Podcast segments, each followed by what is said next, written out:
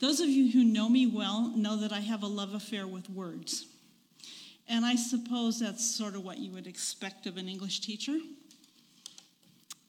And that was one of the things that I used to really, truly love teaching. So, have you noticed that there's some new words kind of circulating in the English language? Have you, have you heard of some new words? And sometimes words change meanings. I just want to do a couple of new words with you. How many of you have heard the word adulting? Adulting. Have you heard that word? If you're adulting, you pay your own bills, you buy your own gas, you buy your own insurance, you become a responsible person. Sometimes it gets used as kind of a slam. Well, you're late.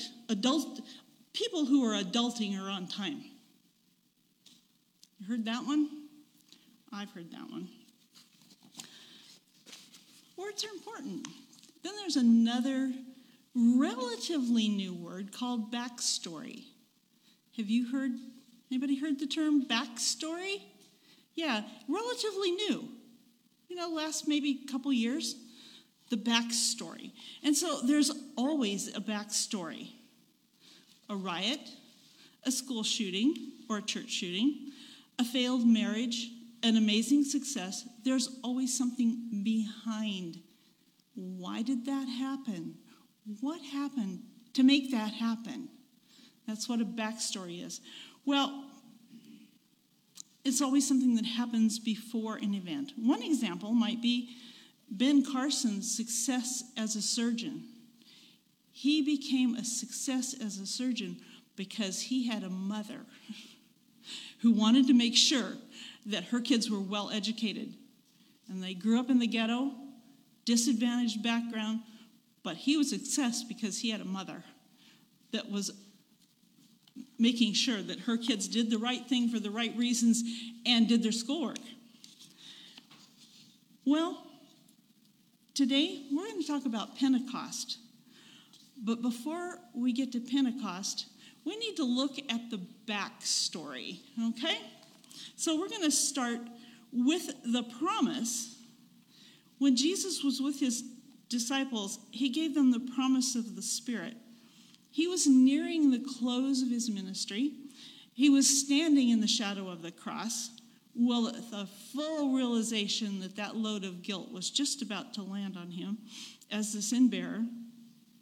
Before offering himself as a sacrificial victim, he instructed his disciples regarding the most essential and complete gift that he could bestow on his followers, the gift that would bring within their reach the boundless resources of his grace.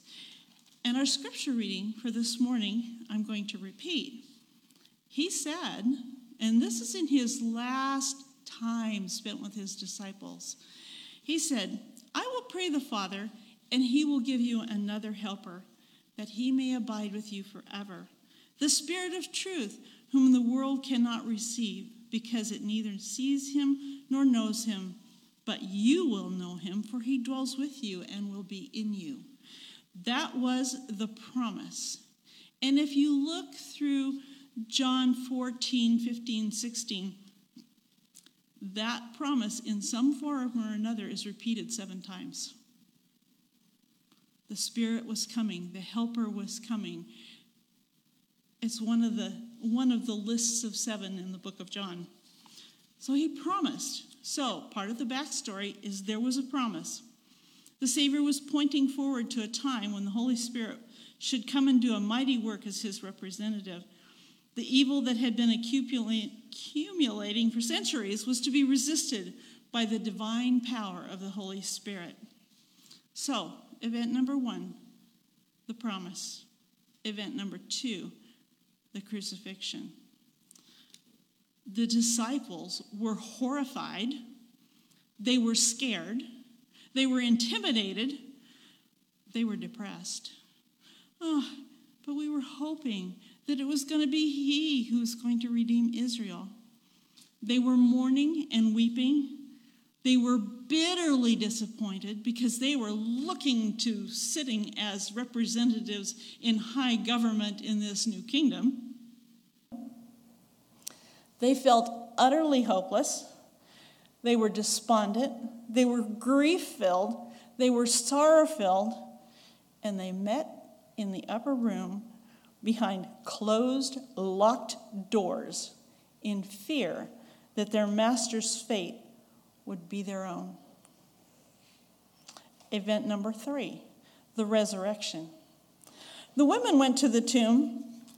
They were going to embalm him with sweet smelling spices. And they were met by two angels who said, hmm, He's not here. He's risen. Go tell his disciples.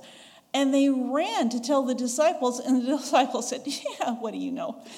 You're kidding. Of course not. But Peter and John, they went to check out the empty tomb, and sure enough, they found that the tomb was empty. Mary came back, and she was weeping, but her great sorrow was turned to a great joy because Jesus said, Mary, I'm here. And she was amazed, and she reached out to touch him, and he said, oh, Don't touch me yet. I haven't gone to my father. Wait till I come back. Okay?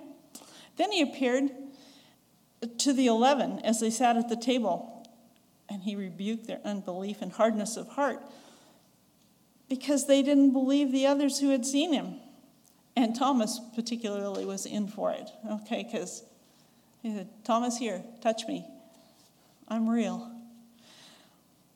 Then he met with two of his followers on the road to Emmaus. For 40 days, Jesus remained here on earth. And he, he met with them in various places, and he was preparing them for the work that was before him, before them. And they, they hadn't been able to comprehend it before because they had preconceived ideas about what this new kingdom was going to be like. So he spoke of the prophecies, he studied scripture with them, he showed them how everything had been fulfilled, and he opened their understanding that they might understand scripture and said to them, This, it was written this way. It behooved Christ to suffer and to rise from the dead the third day, that the repentance and remission of sins should be preached in his name among all the nations. Beginning at Jerusalem, he added, You are witnesses of all these things. And during these days that Christ spent with his disciples, they gained a new experience. They heard their beloved master explaining, and they reached the place where they could say, I know in whom I have believed. They began to realize the nature and the extent of their own work and to see that they were to proclaim to the world the truths that were entrusted them. The events of Christ's life, his death, his resurrection, prophecies pointing to these events, and the mysteries of the plan of salvation all became clear during this time. Event number five the ascension. He said, I'll go, I'm going before you, I'll meet you there. So they went, there were 120 there. Or, no, not that event. There were many there, okay? And they watched as Jesus went into heaven. And as he left, he gave them the royal commission. That's number six, okay? The royal commission. It was a command. He said, All authority has been given to me in heaven and on earth. Go, therefore, and make disciples of all nations, baptizing them in the name of the Father, the Son, and the Holy Spirit, teaching them to observe all things that I have commanded you. And lo, I am with you even to the end of the age. I am with you always. And that's from Matthew 28. It was the commission and it was a command. You have a work to do. And part of this was the promise of the Holy Spirit.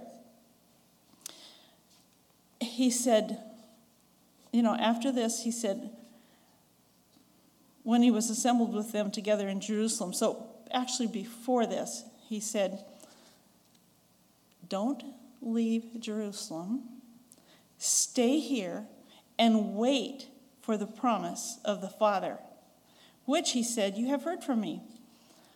For John baptized with water, but you shall be baptized with the Holy Spirit not many days from now. So don't leave Jerusalem, go back to Jerusalem, and wait until the Holy Spirit comes. And they did. They went back.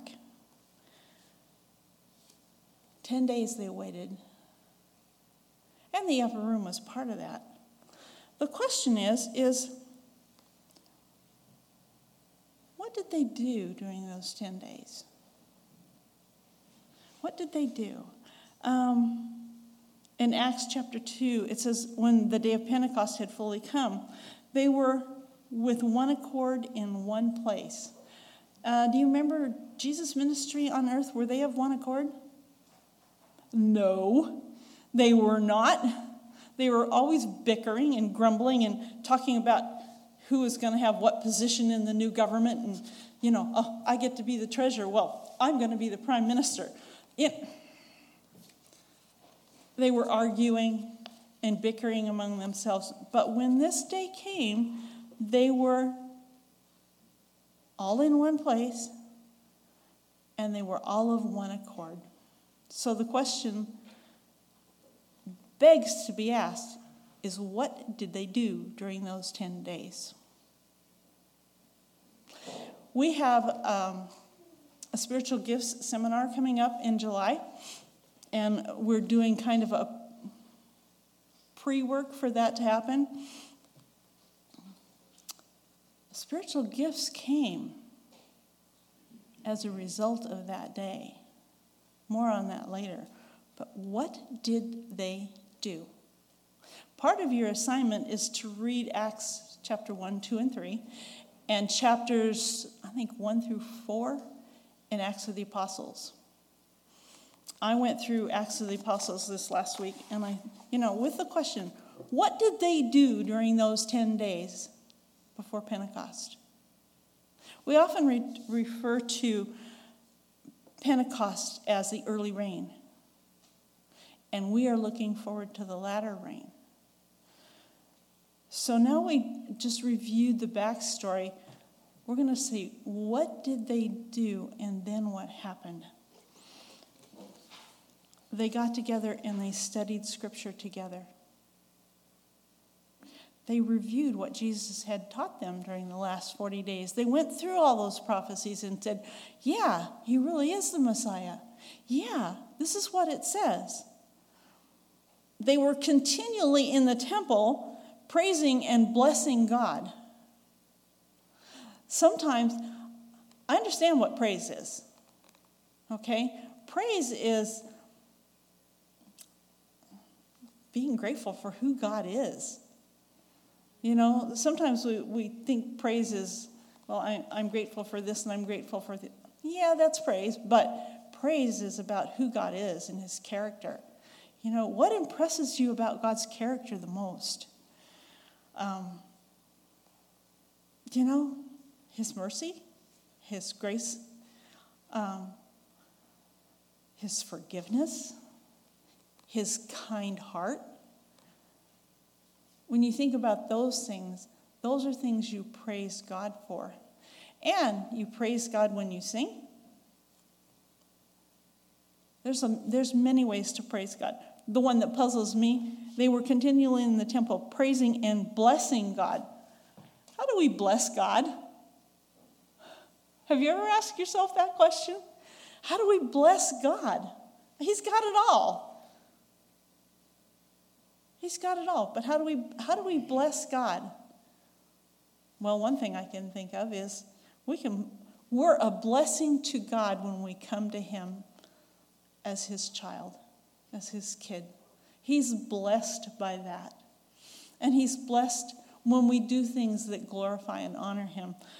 Sometime I need to get into that and really, really dig, it, dig at that one and for more because I know there's more. How do we bless God? Anyway, it just sounds funny. Um, they met together and prayed, presenting their request to the Father in the name of Jesus. Hmm. Kind of sounds like they had a prayer meeting every day. And they all gathered together, and the upper room was the place where they gathered. They met, they prayed together. Number four, they humbled their hearts in true repentance, confessing their unbelief. Can you imagine being Thomas and being in that group? Because he was there. Jesus had rebuked him for his unbelief. And he would have to say, He was so right. Jesus was so right. I just didn't believe what he said. How about Peter? If you had been Peter in that group and you humbled your heart in true repentance, you would have had to have said, Hey guys, I really blew it. I denied him, but he forgave me. So they were honest, they were open with each other, and they confessed their sins. And they repeated truths from Scripture to each other. So they sat together and they'd say, Do you know what I read this morning? I read this, and I saw something new here. I saw that how this applies to me. Or I saw this, and this is what Jesus wants me to do. So they were repeating truth from Scripture to each other, and they meditated together on the pure and holy life of Jesus. They longed to bear witness in their lives to the loveliness of Christ's character. Their overwhelming desire was to become like Jesus. And they studied who he, who he was, and they talked about how he treated people and if you go through the Gospels and you look at the stories, how did Jesus treat people? For the most part, he was the kindest person ever. But you got to remember, it wasn't all that way because he did have some really pretty straight things to say too. So there's time and place for that. They meditated on his life and they wanted to be like him. And they prayed together with intense earnestness for fitness to meet with men and to speak words that would lead a sinner to Christ. So there was a lot going on in their prayer meetings.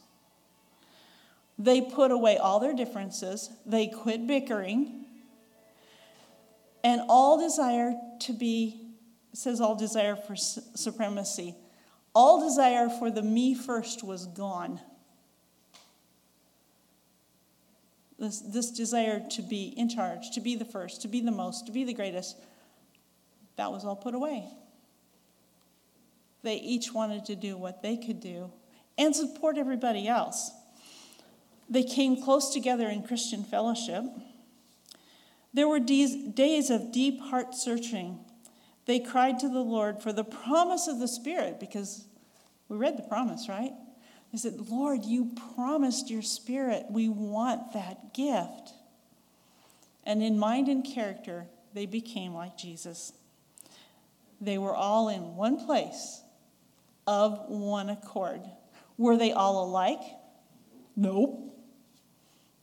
Are we all alike? Nope.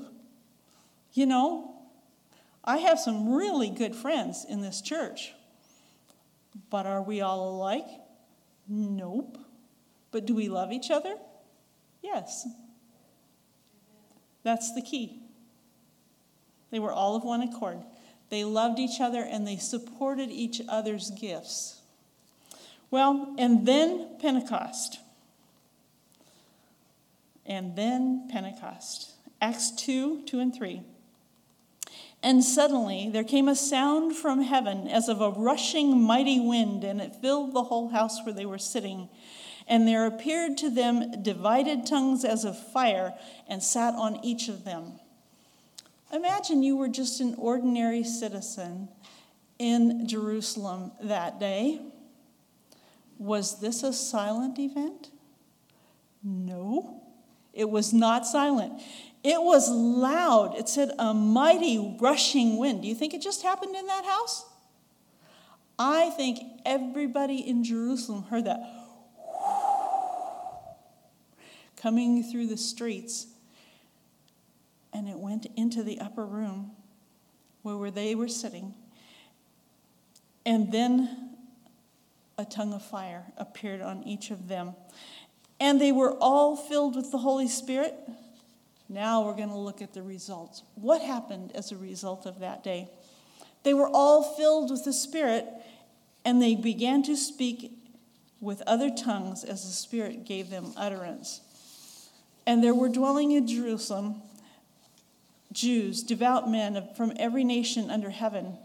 And when this sound occurred, the multitude came together and go, What's happening? What's going on? They were confused because now suddenly everyone heard them speak, they heard in their own language. So they were given the gift of tongues, or were the people given the gift of hearing? They heard it in their own tongues, and they were amazed and they marveled, saying one to another, Look, are not all these who speak Galileans? They probably had their own accent. There's many accents in the United States. Brooklyn, oh my, it has its own accent. Um, as you move, uh, I'm a Westerner, so my accent is very much from the West. I can't fix that. That's just who I am. California, Oregon, Washington, um, Nevada, Utah, Idaho, Montana, and let's see, New Mexico, we all pretty much talk alike. You know, we, we sound we sound alike. But as you move across the United States, that changes. That changes, right? We have made several road trips across the across the southern part of the United States, every time you cross a state line, the accent changes. it does. You know, you fill up with gas in uh, Texas and uh, it's different. And then you fill up in Oklahoma and it's different. And as you just keep going across, the accent changes. And then you come to Ringgold, Georgia, and we're a cosmopolitan bunch in this church, okay? Some of us are Georgians. We were born and bred and raised here. We sound like we're from Georgia. I'm not from Georgia, so, you know, people look at me and they say, Y'all are not from around here, are you? and I go, Nope, I'm not, you know.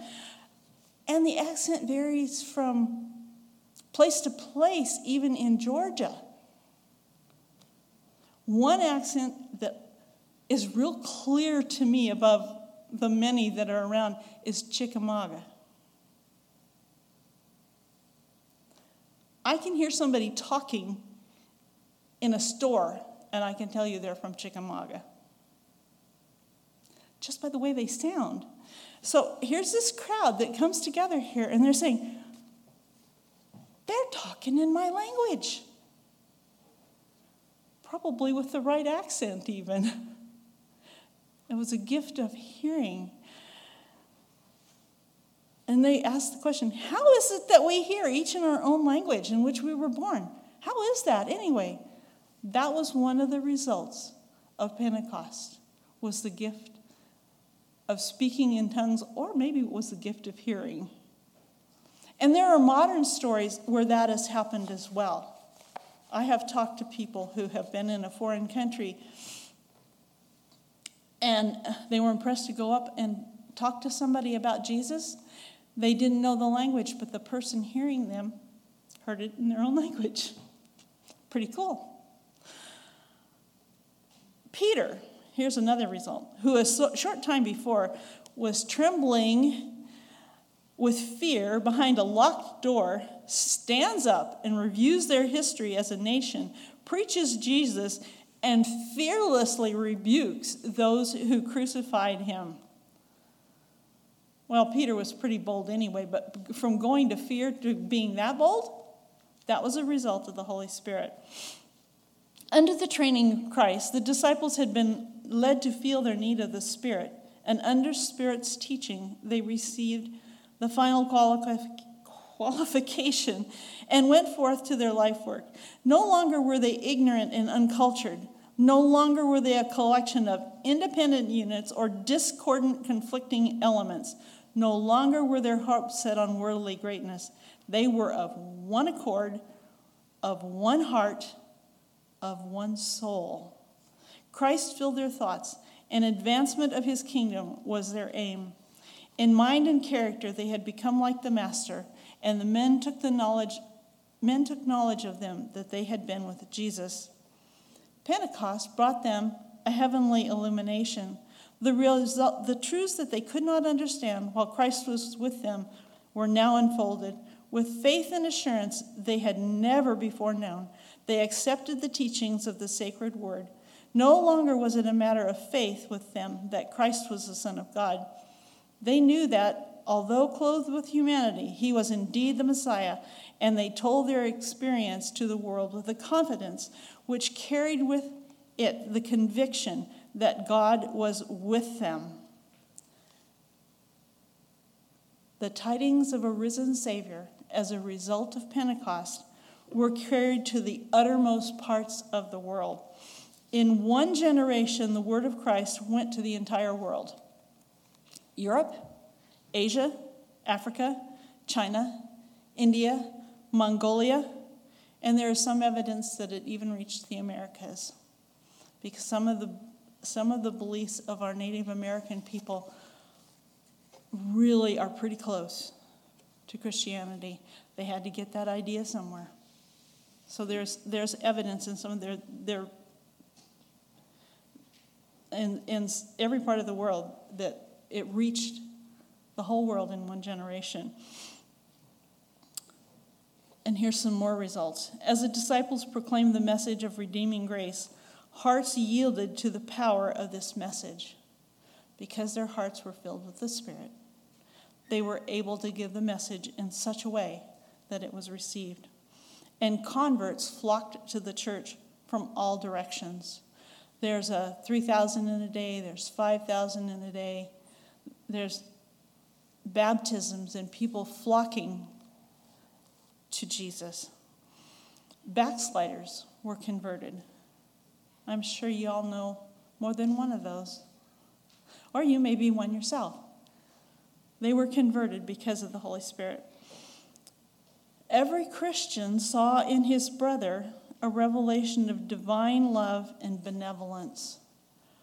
Ooh, how would we be if that were true for us? To see in our brothers a revelation of divine, divine love and benevolence. The ambition of the believers was to reveal the likeness of Christ's character and to, and to labor for the enlargement of his kingdom. The apostles gave witness of the resurrection with great power. Many gave their lives to the spreading of the good news. There was persecution during those early days, a lot of it. And there were pockets of persecution here and pockets of persecution there. And many gladly gave their lives. They weren't restrained or intimidated by threatenings. I don't know about you, but I, I can be pretty easily intimidated. You know, I'd like to think I would plant both feet and, and stay really strong, but yeah, reality check, mm, I can be intimidated fairly easily. They were not restrained or intimidated by threatenings. The Lord spoke to them because they were filled with the Spirit. Miracles were wrought. Things were moving and things were happening. Under the Holy Spirit's working, even the weakest, by exercising faith in God, learned to improve their entrusted powers and to become sanctified, refined, and ennobled. As in humility they submitted to the molding influence of the Holy Spirit, they received the fullness of the Godhead and were fashioned in the likeness of the divine. There are some verses in the Bible that just blow my mind. That you may be filled with the fullness of God is one of those. It's like, whoa. That's a promise for each of us that we can be filled with the fullness of God. That's amazing.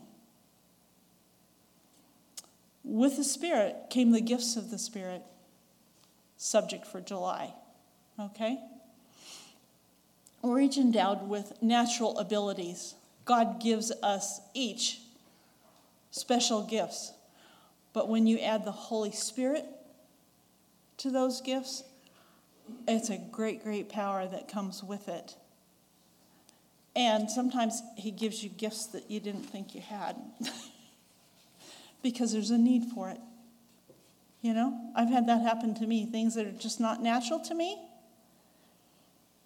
have at times become natural because it was what was needed at the moment. There's no lapse of time between the promise and its reception. Christ is willing to send his Holy Spirit as his, as his representative now as he was back then. It's not because of any restriction on his part that the riches of his grace do not flow earthward to men. The fulfillment of the promise is not seen as it might be. It is because the promise is not appreciated as it should be. If all were willing, all would be filled with the Holy Spirit. And there's more there. We are still living under the early rain. We're looking forward to the latter rain, an event which will empower the church to do a mighty work. But we are living still under the early rain. And what happened then can happen right now. What did it do? What did it take to make that happen? So we're back to God's eager, He's willing, He wants to fill us with the fullness, with His fullness, with His divine spirit. He wants to do that. So, what's getting in the way?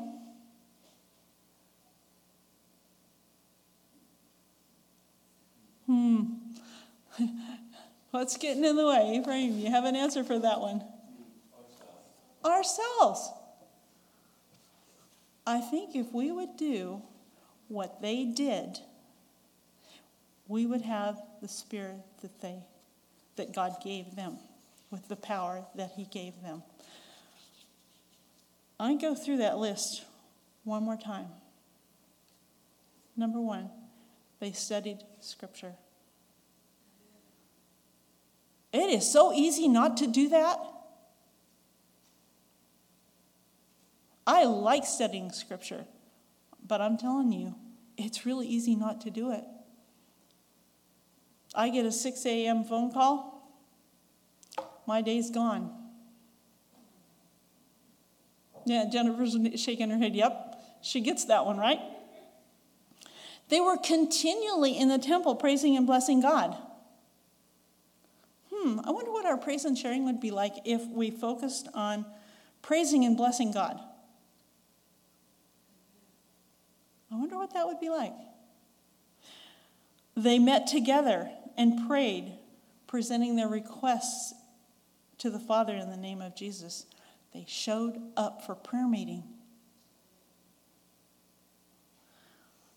They humbled their hearts in true repentance and they confessed their unbelief. They were vulnerable with each other. They repeated truth from Scripture to each other. You know, sometimes when I'm doing my devotions, I run across something that just suddenly just opens up. And it's like, wow, I never saw that before. And I've got to find somebody to share it with. I have a couple people on my phone that receive phone calls from me because I know that they like that kind of stuff. But I might be kind of intimidated to do that with the rest of you. Some of the rest of you, anyways. Um, but I get excited when I find something new. But I know not everybody wants to hear it. But these guys, they were doing that with each other all the time. They meditated on the pure and holy life of Jesus. Hmm, I should spend how much time a day? An hour reflecting on the life of Jesus. They prayed with intense earnestness for a fitness to meet men and speak the words that would lead a sinner to Christ. They prayed for that. And I know some of you do because I hear you talking about it. They put away all their differences. Not just all their differences and all desire for supremacy. They came close together in Christian fellowship. They were days of deep heart searching, and they were crying out to God for the Holy Spirit. And then, in heart and mind, they became like their Lord. If we did what they did, would we have the same results? I think so. I think so. I think if we did what they did, we would have the same results. And we would become a mighty power for God's kingdom. So, I'm not saying I have all the answers, but I'm thinking we ought to plan that way. We ought to plan that way. To become part of a body of believers that are filled with the Spirit, that want nothing more than to share Him with the rest of the world.